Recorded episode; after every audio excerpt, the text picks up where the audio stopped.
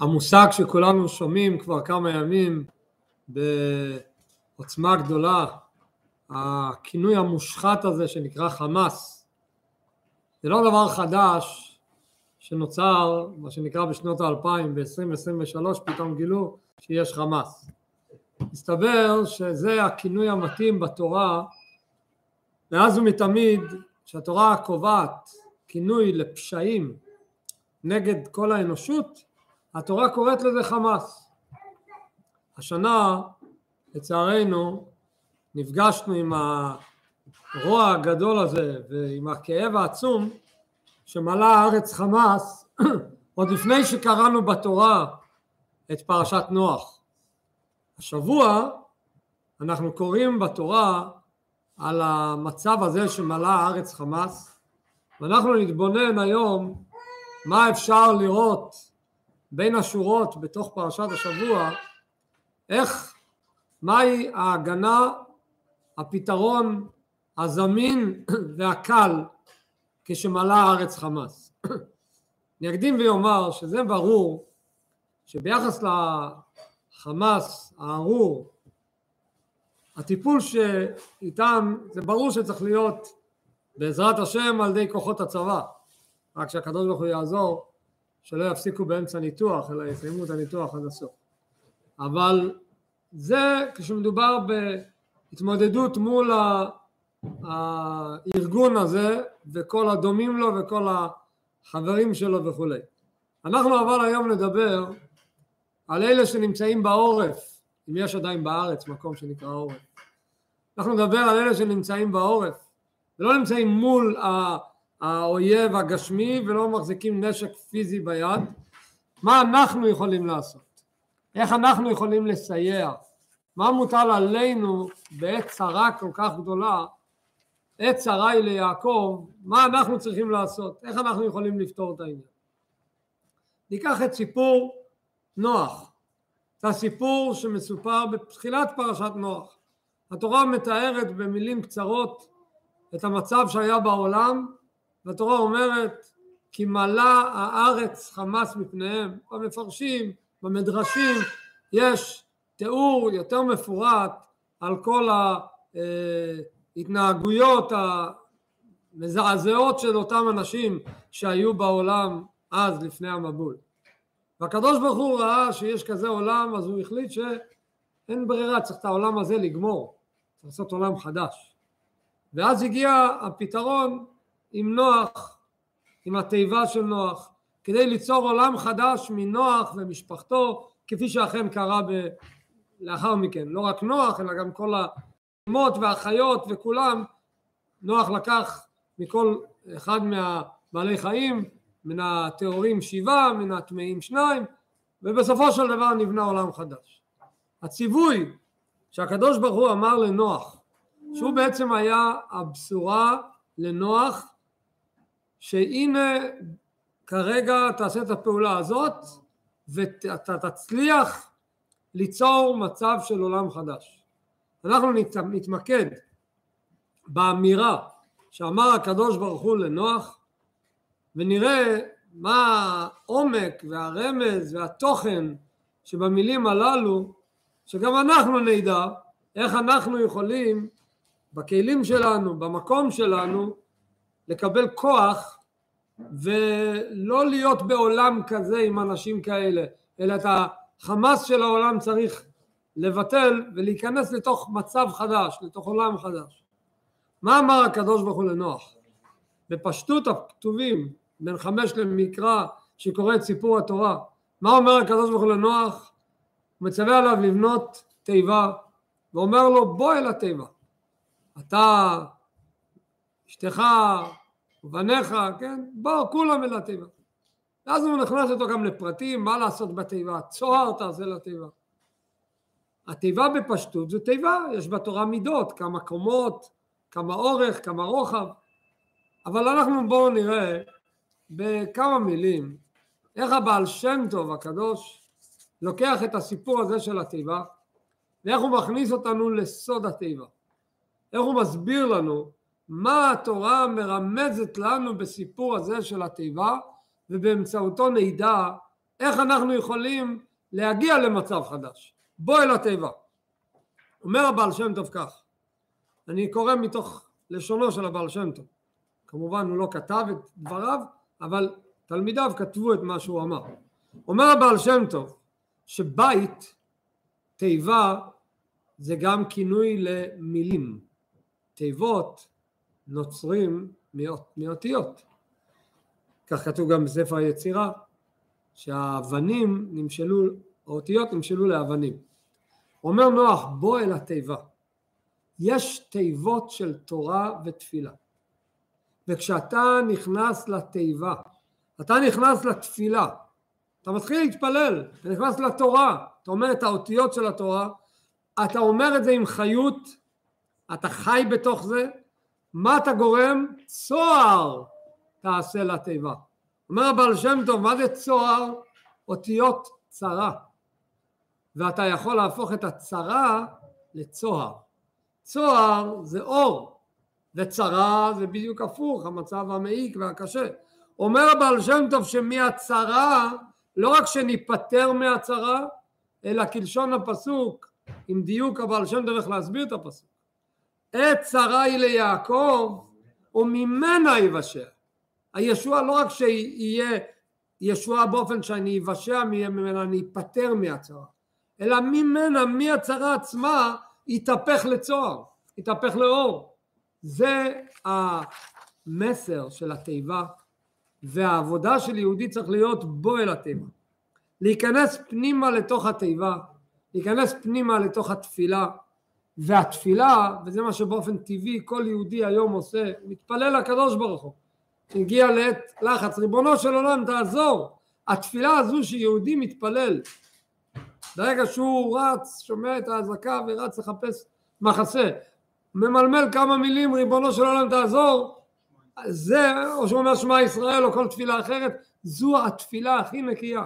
זו תפילה, והכוח של התפילה, במיוחד שהיא נאמרת עם כל העוצמה הפנימית של היהודי, זה הדבר הכי נפלא וזה הדבר שנותן את הפתרון הכי טוב. ונרחיב קצת במושג התפילה, במתנה שהקדוש ברוך הוא נתן לנו, בעובדה שהוא אפשר לנו בכלל להתפלל אליו.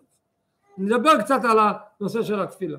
נקדים, מספרים, אומרים שהיה פעם יהודי שרצה להיות עגלון. אז כדי להיות עגלון צריך לקבל רישיון לעגלונות. כדי לקבל רישיון צריך לעשות uh, מבחני תיאוריה, טסט, עד שמקבלים רישיון לעגלונות. ואז הוא עבר את כל, ה, את כל הסדרת לימוד והתקדם, הגיע לשלב הסופי, צריך לעבור מבחן סופי, והוא נפגש עם הרב עגלונים הגדול, המנהל את כל המערך, והוא צריך לעבור אצלו מבחן.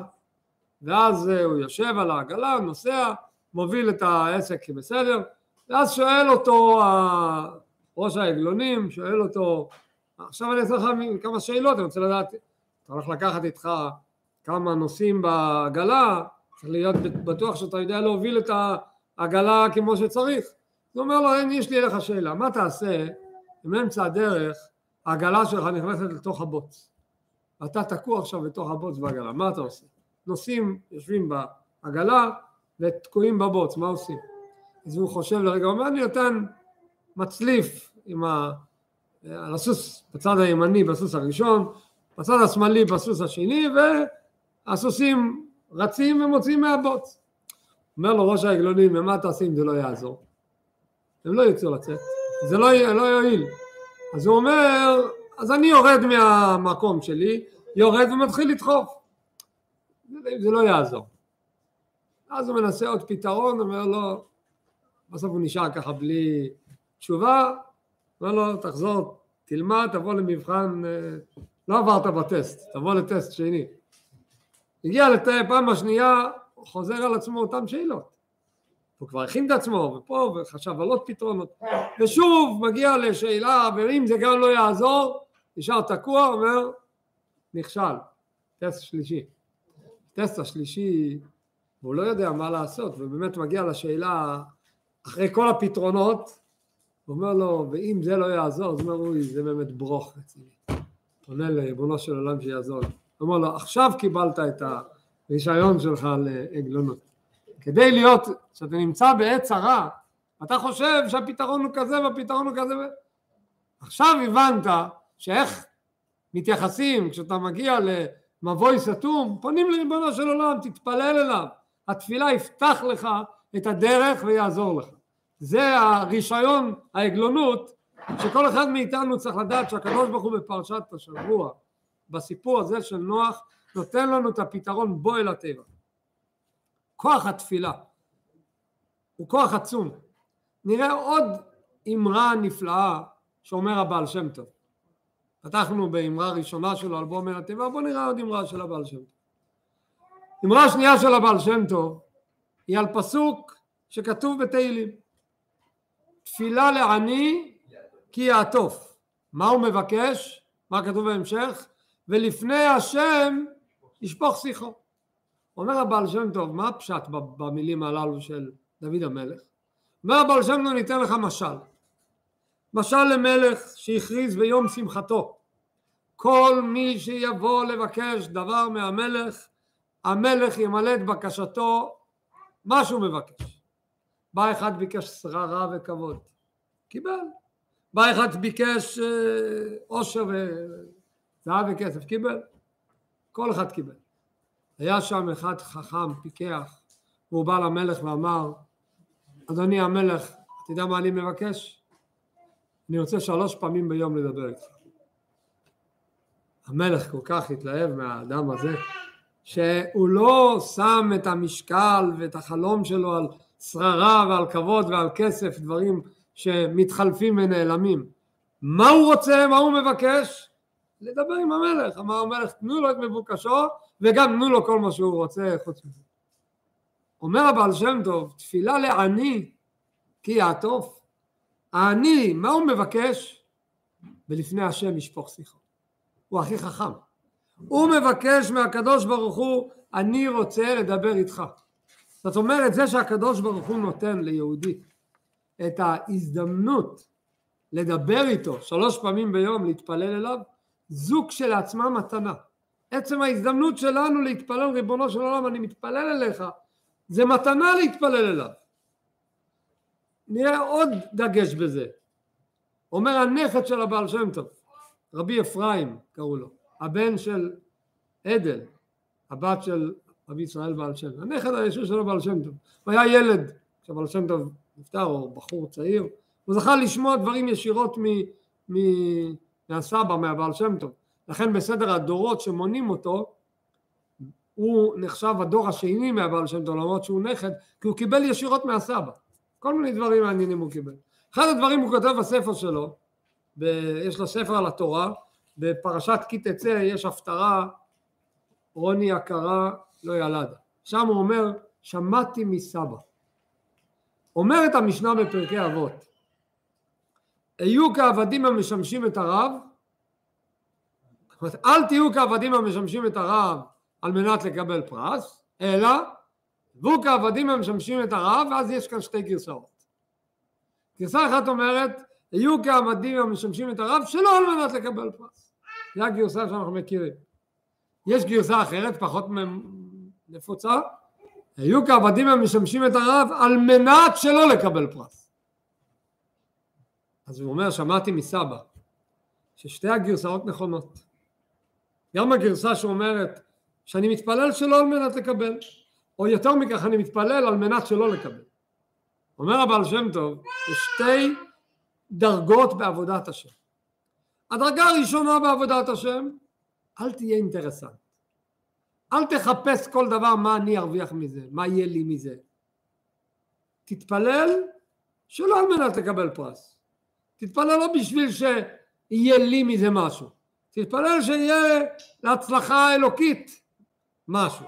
שיהיה לה מטרה של בריאת העולם משהו, לא, אל תחשוב על עצמך, זה נקרא שלא על מנת לקבל פרס. אומר הבעל שם טוב, זה דרגה ראשונה. יש דרגה יותר עמוקה. על מנת שלא לקבל פרס. ואז אומר דגל מחנה אפרים בשם הבעל שם זו אמירה קצת חריפה, אבל הוא אומר ככה, האדם שבאמת אוהב את המלך אומר, אם אני אבוא למלך ואני אבקש ממנו את מה שאני מבקש, והוא ייתן לי, כל מה שאני מבקש, אין לי יותר מה לבוא אליו. זהו, נתן לי, נגמר. אני מתפלל אליך על מנת שאל תיתן לי, שאני, שיהיה לי סיבה לבוא אליך עוד פעם. וגם הפעם הבאה אל תיתן לי, שיהיה לי סיבה לבוא אליך עוד פעם. הוא אומר, זה שהבן אדם מתפלל זה לא בכדי לבוא עם רשימת מכולת, תן לי וזהו, סיימנו. להפך, אני מתפלל אליך ואני אומר על מנת שתיתן לי הזדמנות לבקש שוב. אל תיתן לי את כל מה שאני מבקש. תשאיר משהו לפחות, שיהיה לי סיבה לבוא אליך עוד הפעם. כי להתפלל לקדוש ברוך הוא זה מתנה עצומה. ואדם שיודע לייקר את המתנה הזו, זה דבר נפלא ביותר, שאין לה תחליף. כדי להביא לכך אה, אה, דוגמה מוחשית ומעניינת לנקודה הזאת, שלהתפלל לקדוש ברוך הוא זו מתנה עצומה. נביא אמרה שאמר אותה אה, רבי יצחק מוורקה קראו לו. אחד מחסידות וורקה, רבי יצחק, אומר ככה, הוא אומר בספר שלו, ספר נקרא שמועת יצחק, הוא היה חי בערך לפני 180 שנה, והוא אומר ככה, הוא שואל שאלה, אולי לפני שנראה את השאלה שלו, נקדים איזה ציטוט מה, מהפסוק, ציטוט מהגמרא, ואז נגיע לשאלה שהוא שואל. כולם מכירים בתורה את הסיפור של החטא של אדם הראשון. אדם הראשון אכל מעץ הדת, כי חווה נתנה לו לאכול, כי הנחש הסית אותה לאכול. ואז בסופו של יום כולם קיבלו את, הקדוש ברוך הוא בא בחשבון עם כולם. כל אחד קיבל את עונשו.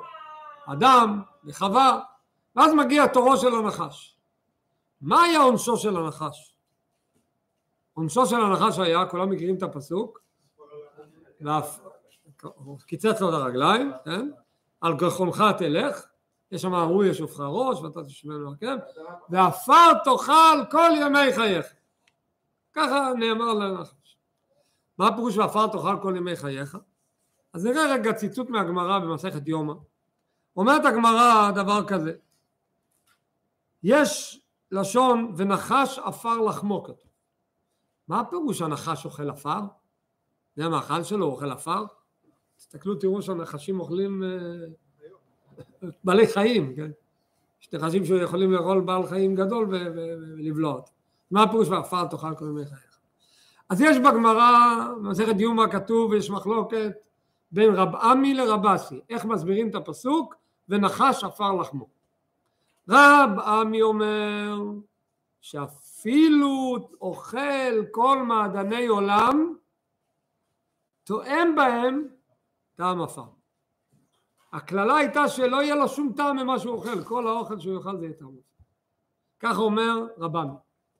רב אסי אומר לא, אוכל כל מעדני עולם ומרגיש טעם במעדני עולם אבל אין דעתו מיושבת עליו עד שיאכל עפר. זאת אומרת הדיזרט שלו, המנה האחרונה שלו שמרגיע אותו זה העפר. בלי זה הוא לא מרגיש רגוע. אוקיי, הבנו. אוקיי, אבל יש כאן אבל קושייה גדולה. הקושייה באה אחרי שנקרא את הקטע הבא אחר כך בגמר. אומר רבי יוסי בוא ותראה שלא כמידת הקדוש ברוך הוא מידת בשר ודם. היינו הקדוש ברוך הוא לא מתייחס לאדם או לבריאה שרוצה להעניש אותה או לבוא איתה חשבון, הוא לא עושה כמו מה שבשר ודם עושה. דהיינו, במידת בשר ודם, איך בן אדם נוהג? מקנית את חברו, אם מישהו מרגיז אותך, אם בשר ודם מקנית את החבר שלו, יורד עמו לחייו, הוא יורד לו לחיים, הוא גומר איתו. הנחש עבר על רצון השם, מה עשה איתו הקדוש ברוך הוא? שימו לב ללשון הקדוש, לשון הגמרא. אבל הקדוש ברוך הוא אינו כן. קילל את הנחש, ומה הקללה עזרה? עולה לגג, מזונותיו עמו, יורד למטה, מזונותיו עמו. הנחש בכל מקום יש לו איפה לאכול, עולה להרים גבוהים או שיורד לעמק, עפר תאכל כל, כל ימי חייך. חסר לו פעם משהו? לא חסר לו כלום. יש לו שפע בלי גבול תמיד. ככה הגמרא אומרת, והדבר הזה הוא פלא. זו השאלה ששואל רבי יצחק מבורקה. שואל ריבונו של עולם מה קורה כאן? איך יכול להיות שאני מתייחס לזה כעונש? איזה עונש זה? איזה קללה זו? איזה קללה יש כאן? מה הבעיה? אומר רבי יצחק מבורקה אמרה מאוד חזקה. הוא אומר ככה, יש בזה קללה קשה ביותר. כי כל הנבראים שבעולם יש להם הזדמנות להתחבר לקדוש ברוך הוא. איך ההזדמנות שלהם להתחבר לקדוש ברוך הוא? בכך שהם מתפללים אליו, מבקשים ממנו בקשות. איך כתוב בתהילים? הכפירים שואגים לטרף ולבקש מקל אוכלם. האריות מתפללים ריבונו של עולם תן לנו מה לאכול. כל הבעלי חיים יש להם הזדמנות להתפלל ולקבל. והקדוש ברוך הוא נותן להם. מה קורה עם הנחש? אומר הקדוש ברוך הוא לנחש, יש לך הכל, לא רוצה לשמוע ממך אף פעם, לא רוצה שהיא תתחבר אליי, לא רוצה שתדבר איתי, לא רוצה להכיר אותך. זה העונש הכי גדול. זה שיש לו את כל השפע שבעולם, אין לו מזה שום דבר. רבי יצחק מברקה מסביר על פי זה עוד דבר מעניין. איך אומרים בברכת המזון? ונעל תצריכנו לא לידי מתנת בשר ודם ולא כי אם ידך המלאה, הפשט הפשוט, ריבונו של עולם תן לנו מידך המלאה הפתוחה. הוא אומר יש אמרה פנימית יותר. שלא נהיה, אל תצריכנו, שלא נהיה נצרכים לבשר ודם, אנחנו רוצים להיות נצרכים לידך המלאה. שאנחנו כל הזמן נרגיש שאנחנו נצרכים לך, שכל הזמן נרגיש שאין לנו כלום ואתה צריך לתת לנו, וכל הזמן יהיה לנו חסר ויהיה לנו הזדמנות לבקש ממנו. זו המתנה הגדולה, זו הבקשה שלנו בברכת המזון כל יום. והנקודה הזו אנחנו צריכים להפנים איזו מתנה גדולה יש לנו בעניין. כדי להבין את העניין, אני אקדים בסיפור מעניין. היה איזה רב שנמאס לו מהרבנות בעיר איפה שהוא שירת, הוא החליט שהוא עוזב. למקום אחר, אולי יהיה לו שם אנשים יותר טובים, לא יודע. התייאש מה... קם, עשה מעשה, עלה לעגלה, כבר נוסע לכיוון הרכבת, עושה, אומר שלום לכולם ורוצה לעזוב את העיר. ברגע האחרון, לפני שהוא עוזב, ממש, ניגשים אליו שני אנשים מתוך העיר ואומרים, כבוד הרב, לפני שאתה עוזב, יש לנו בינינו דין תורה, יש לנו בינינו ויכוח, כבוד הרב, לפני שאתה עוזב, אנחנו רוצים שתפשר בינינו. אומר הרב, נו, אוקיי, בוא נשמע, מה, מה, מה הבעיה? בא הראשון ואומר, כבוד הרב, אני עליתי, הלכתי ברחוב וראיתי את החבר שלי עומד בשוק ומוכר בייגל, מוכר כאחים, מוכר לחם. אמרתי, אדם כזה מכובד, תלמיד חכם, יודע ללמוד, זה מה שהוא צריך לעשות, מזה הוא צריך להתפרנס, לא מכובד. החלטתי לרחם עליו. באתי אליו, אמרתי לו, תשמע, אני רוצה אותך שאתה תהיה מלמד של הילדים שלי. תבוא אליי הביתה, שב עם הילדים שלי, אני משלם לך כל יום, כל שבוע משלם לך משכורת. תחיה במנוחה כמו שמכובד לאדם כמוך, תלמד תורה, תלמד תורה, תקבל שכר, הכל טוב, מה אתה צריך לעמוד כאן בשוק ולצעוק בייגלה חם, בייגלה טרי, לא, לא מתאים. היהודי קיבל את העצה, מה, אתה עומד בשמש הקופחת ומישהו מציע לך עצה כזו, תקפוץ עליה. קפץ על העצה ועזב את הבייגלה והלך להיות מלמד. הלך להיות מלמד. רק תעבוד בשוק הנכון. ואז עוברת תקופה והוא כל מלמד את הילדים, הוא משלם לו הכל כמו ההסכם, הכל בסדר. עובר זמן ואותו אבא היה צריך לנסוע מחוץ למדינה לאיזה עניין מסוים. אז הוא אומר למלמד תשמע אני חייב לנסוע אל תדאג אני חוזר אני אשלם לך הכל אני אתן לך מקדמה אתן לך נתן לו סכום יפה מקדמה שאני אחזור נעשה חשבון אם אני חייב לך תמשיך לעשות את העבודה שלך כי אני חייב לנסוע לתקופה. נגמר התקופה אותו בא, אבא חוזר מה, מהעסקים, חוזר הביתה והוא רואה שהמלמד לא נמצא בעמדה, הוא לא מלמד, הפסיק לעבוד, התחיל לברר מה קורה, מה הוא עזב כבר לפני שלושה שבועות, הוא עזב. איפה הוא? חזר למכור בשוק כאחי. לא מבין מה קורה פה. הפרת הסכם. ונתתי לו מקדמה, קיצור נהיה ביניהם ויכוח, ההוא לא רוצה לחזור להיות מלמד וההוא צועק לו סיכמנו ואז שניהם באים לרב ברגע האחרון לפני שהרב עוזב את העיר ואומרים לו כבוד הרב יש לנו דין תורה בוא ת... הרב הוא צריך לשמוע את הצדדים, רוצה לשמוע מה זה אומר, מה זה אומר ואז הוא פונה לאדם הזה שמוכר את הכיחים, אומר לו מה קורה? הוא אומר תשמע אני מודה לכל מה שהוא אמר הכל מאה אחוז צודק, הכל בסדר וכל מה שהוא נתן לי כסף מראש אני אשלם לו על הכל, אני אחזיר לו את הכל, הכל בסדר. אומר לו כבוד הרב אם הכל בסדר והיה הסכם למה אתה לא נשאר בעבודה הזו? אז מה אני אגיד לך כבוד הרב? כשהייתי מוכר כאחים בשוק כל יום אשתי הייתה עופת הכאחים הייתי יוצא עם העגלה לשוק לא ידעתי יקנו ממני היום לא יקנו יהיה פרנסה בסוף היום לא יהיה וכל היום התפללתי ריבונו של עולם תביא לי פרנסה. הגיע סוף היום, ראיתי שמכרתי את הכל והרווחתי טוב, באתי הביתה, אני ואשתי אמרנו ריבונו של עולם, תודה לך השם שעזרת היום והכל נמכר וברוך השם יש פרנסה.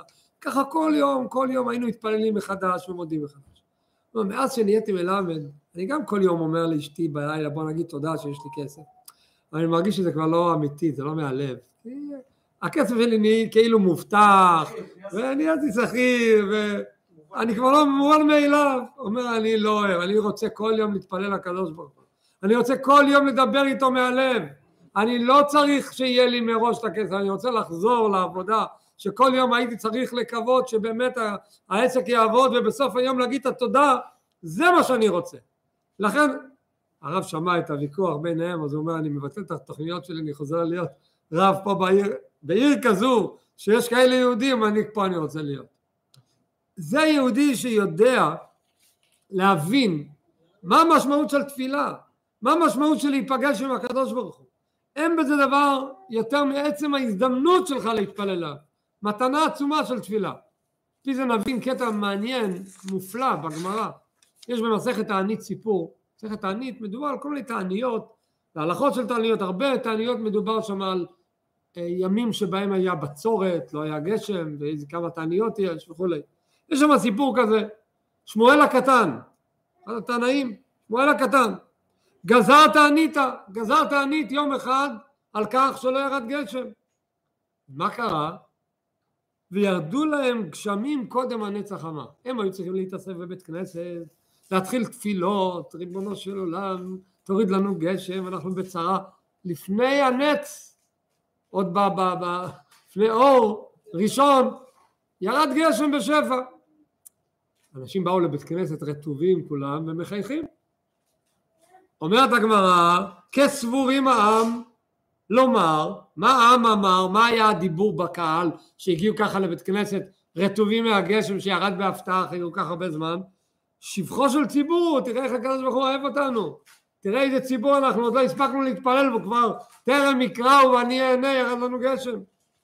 אמר להם, מונה שמואל הקטן לקהל ואומר להם אמשול לכם משל. אתם לא צודקים. אומר להם שמואל אני אתן לכם משל למה הדבר דומה? לעבד שמבקש פרס מרבו. העבד בא ואומר לאדון שלו תן לי אני רוצה לדבר איתך אני רוצה שתיתן לי משהו. המלך רואה שהעבד מתקרב אליו. אמר להם אז המלך אומר למשרתים תנו לו ואל ישמע קולו. תנו לו לא רוצה לשמוע אותו שלא יבוא אליי בכלל לא רוצה לראות אותו, לא רוצה לשמוע אותו, תנו לו ושקט. אומר שמואל הקטן זה שירד הגשם לפני שהתפללנו, זה לא אומר שזה השבח שלנו, להפך. התפילה זה מתנה, ואם אתה מרגיש חסר, אז התפילה שלך היא תפילה אמיתית, שאתה פונה לבורא עולם. ובדיוק כמו הסיפור עם הכאחים, אותו הדבר זה סיפור שמסביר על פי זה רבי שמעון בר יוחאי דבר מעניין. הגמרא במסכת יומא מספרת שבאו התלמידים של רשב"י ושאלו אותו שאלה למה לא ירד לישראל מן במדבר פעם בשנה לכל השנה? למה הוריד להם הקדוש ברוך הוא מן במדבר כל יום, דבר יום ביומו? למה לא ירד פעם בשנה לכל השנה? אמר להם, אומר רשב"י לתלמידים שלו, אמשול לכם משל. למה הדבר דומה? אני קורא את לשון הגמרא. למלך בשר ודם, שיש לו בן אחד, פסק לו מזונותיו פעם אחת בשנה, המלך נתן לבן שלו פעם בשנה צ'ק לכל השנה, שיהיה לך הוצאות לכל השנה, ולא היה מקביל פני אביו אלא פעם אחת בשנה. אז הבן בא לבקר את אבא רק פעם בשנה, לקבל את הצ'ק. עמד המלך, הוא פסק מזונותיו בכל יום. המלך אמר מהיום אתה בא אליי כל יום, אני כל יום נותן לך את הצ'ק היומי לאותו יום. ואז, והיה מקביל פני אביו כל יום, אז כל יום הוא בא לאבא. אותו דבר אומר הרשב"י, אם הקדוש ברוך הוא, אומר רשב"י אפילו ממשיך, אומר אדם במדבר, היו לו ארבעה חמישה בנים, ויורד מן, והיום ירד ונגמר האוכל, סוף היום האוכל נגמר, הרי במן כל יום סוף האוכל אין כלום, המקרר ריק, יש לו ארבעה חמישה ילדים, מה יהיה מחר? אז כל יום אמר מה יהיה, לא ירד, ריבונו של עולם תוריד מחר גם מן, אז כל יום הוא דיבר עם הקדוש ברוך הוא. אז הקדוש ברוך הוא רצה שכל יום ידברו איתו, אז הוא אמר הפתרון הכי טוב זה לתת כל יומן, זה בעצם הדבר הגדול, וזה המסר הראשון, הנקודה הראשונה שאנחנו צריכים לדעת בהתייחסות שלנו לתפילה, שלהתפלל זו מתנה, יש לך בעיה ואתה מתפלל, תדע לך שהקדוש ברוך הוא רוצה את התפילה שלך, ואל תעשה חשבונות, רגע, אני, שמע אני צריך להתפלל? שיהיה לי שפע, אם יש לך שפע והכל טוב, אתה לא צריך להתפלל, זה בעיה. התפילה והצורך, יש בעיה, זה הזדמנות להתפלל. עכשיו אני רוצה לדבר על עוד נקודה, נקודה שמתעוררת הרבה פעמים בשאלה, ונראה קצת התייחסות גם לזה. הרבה פעמים בא אצל אדם שאלה, רגע, התפילות שלנו מתקבלות תמיד? יש מי שמקשיב לתפילות שלנו? הרבה פעמים אתה מתפלל ואתה אומר, התפללתי, לא ראיתי תזוזה, וכל אחד יכול מהחיים שלו להגיד, היה לי בעיה כזו, בעיה כזו, אמרתי תהילים עשר פעמים, ארבעים יום, ונשאר אותו דבר, מה, מה קורה? בעיה, נכון? בעיה מוכרת. איך מתייחסים למושג הזה של אדם שמתפלל ומה קורה? התפילה הלכה לאיבוד? אז קודם כל, אני אחזיר, אחזור חזרה למה שהבאנו קודם, הבאתי קודם מיוסף הדגל למחנה אפרים. הוא אומר לשון מאוד מעניינת על הנקודה הזו של אה, תפילה, נקרא את לשונו, משפט אחד אומר ככה: כי רבים בני שוממה, כתוב באותו פסוק, רניע קרא לו ילדה, אז כתוב בהמשך כי רבים בני שוממה, זה אומר ככה, התפילות, אתה סובר שהם שוממים, אותן תפילות שאתה חושב שלא יצא מזה כלום, הלך לריק, עושים פעולות גדולות יותר מראייתך הגשמית. לא תמיד אתה רואה את התוצאות, אבל אין תפילה שהולכת לריק. כל תפילה פועלת גם אם לא ראית עכשיו את התוצאות בשטח. נרחיב בזה טיפה. השקפת עולם שתפילה אינה מתקבלת זה לא השקפת עולם נכונה וטהורה ומי שמסתכל ככה על הדברים אה, ניקח דוגמה אחד מגדולי צוררי ישראל בהיסטוריה של עם ישראל אפשר להגיד הצורר הכי גדול שברוך השם לא הצליח במזימתו רצה ללכת על כל הקופה, על כל עם ישראל. המן הרשע. המן הרשע עשה גורל באיזה חודש הוא הולך לטפל, לטפל בעם ישראל. והגמרא מספרת שברגע שנפל לו הפור על חודש אדר, שמח שמחה גדולה. למה? אמר זה החודש שבו מת משה רבנו. הרבי פעם בפורים, שנת תשי"ט, בהתוועדות, הרבי שאל שאלה. לכאורה, המן היה צריך לצפות שהגורל ייפול לו על חודשים אחרים, על תמוז, על אב, חודשים שבהם היו צרות בעם ישראל, חורבן בית ראשון, חורבן בית שני, חודשים אה, לא טובים לעם ישראל. מה נטפלת לחודש אדר? יש חודשים יותר גרועים מאדר. היינו אם, ה... אם זה היה נופל על תמוז או על אב הוא לא היה כזה שמח כמו שהוא שמח דווקא על אדר. מה השמחה הגדולה של אדר? אומר רבי דבר מעניין. המן ידע שברגע שהוא גוזר גזירה על עם ישראל, היהודים לא ישבו בשקט. מה הם יעשו? יתפללו. ואם הם יתפללו, אז התפילה שלהם יכולה להתקבל, ריבונו של עולם יקבל את התפילה, ואז כל המזימות שלו לא יצא מזה כלום. והמן חשש מזה, איך הוא תוקף את כוח התפילה של היהודים. אמר המן, חודש אדר זה החודש הכי טוב. מה קרה בחודש אדר? בחודש אדר מסופר שמשה רבינו התפלל 615 תפילות כדי להיכנס לארץ, נכון? והתחנן אל השם. ומה קרה לתפילות שלו על פניו, כשאתה מסתכל בהשקפה הראשונה, אז התפילות שלו לא התקבלו. אומר המן, או, בדיוק זה חודש טוב בשבילי. החודש הזה, חודש אדר, שהתפילות של משה רבינו לא התקבלו, זה החודש שהמן שמח שגם אם היהודים יתפללו, אז התפילות של עם ישראל לא התקבלו, זה מה שהמן חשב. אבל האמת היא שזה לא נכון. ומה באמת קורה? שלא רואים תוצאות, איך, איך צריך להסתכל על הדבר הזה? יש הרבה מה להעריך בזה, ניקח נקודה אחת. יש ספר שכתב אותו המביט. המביט היה יהודי, קראו לו רבי משה בן יוסף טרני, הוא חי לפני אה, קצת יותר מ-400 שנה בצפת, הוא בא נדמה מסלוניקי, היה בצפת בזמן רבי יוסף קארו, והמביט, ככה ראשי תיבות שמו, הוא כתב ספר שנקרא בית אלוקים, בספר בית אלוקים יש שער התפילה, בשער התפילה יש פרק שלם שהוא מקדיש לשאלה הזו. פרק י"ז בשער התפילה מקדיש המביט לשאלה הזו בצורה ואני אביא את לשונו או את הכיוון של הדברים שלו.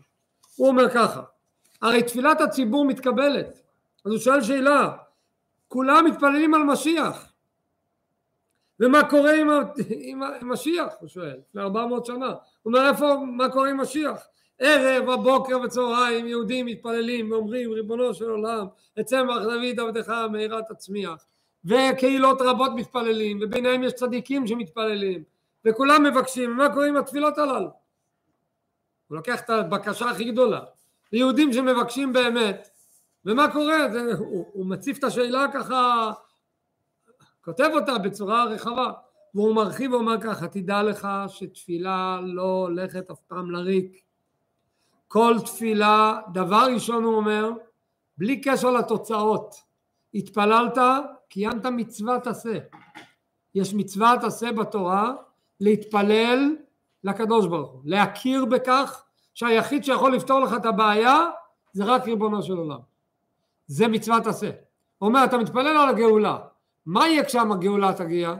כל העולם יכיר שיש בורא לעולם, כל העולם יכיר מי הבעל הבית, מי נותן את השפע? אז כשאתה מתפלל אז אצלך יש כבר גאולה. אתה כבר מכיר בכך שהקדוש ברוך הוא בעל הבית, זו התפילה שלך.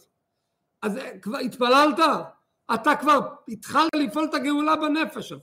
קודם כל זה בגאולה הפרטית שלך, כבר פעלת כי הפנמת שהיחיד שיכול לתת מה שצריך זה הקדוש ברוך הוא. אומר יתרה מכך, תדע לך, ניקח משל, הוא לא מביא את המשל, ניקח משל.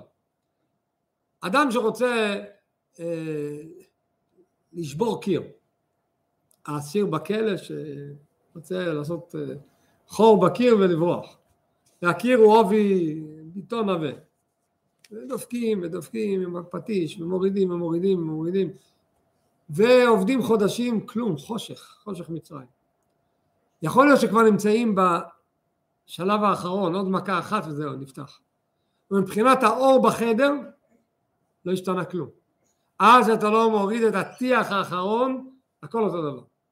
אז אותו אחד שעומד ומכה, עוד מכה ועוד מכה ועוד מכה, אומר, אני לא עושה כלום במה ש... אני מכה ולא יוצא מזה כלום. אז רק טיפש יחשוב, אתה לא יוצא כלום. ודאי שיוצא. אתה מקדם את היד.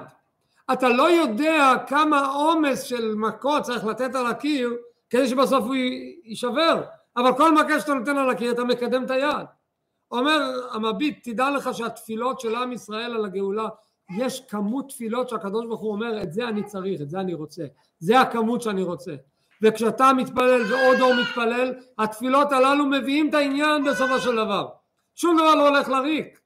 הוא מעריך שם ואומר, הדורות הראשונים, שהם היו הרבה הרבה לפני הגאולה, הוא כבר אומר על דורו, לפני 400 שנה, שהם כבר ממש קוראים לגאולה.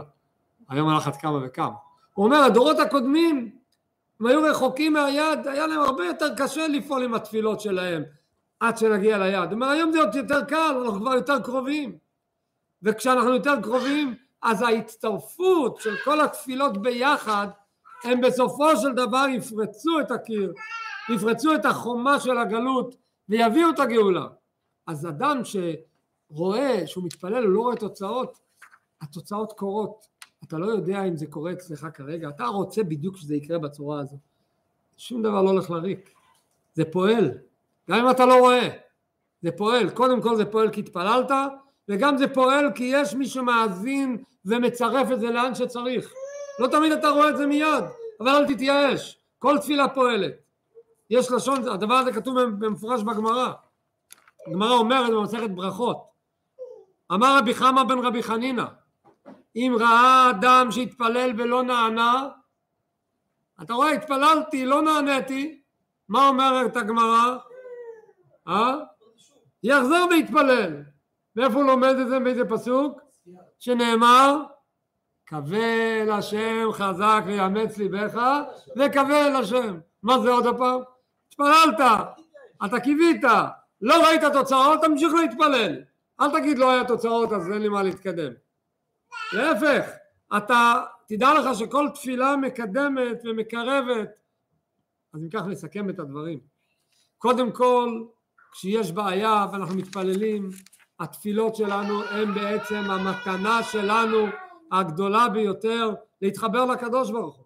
תפילה זה דבר גדול, וזה מתנה להתפלל. צריך לנצל את ההזדמנות הזו כל הזמן להתפלל. והצורך אם הקדוש ברוך הוא יענה לנו מיד ולא צריך יותר להתפלל חלילה על הנחש, להפך, נתפלל.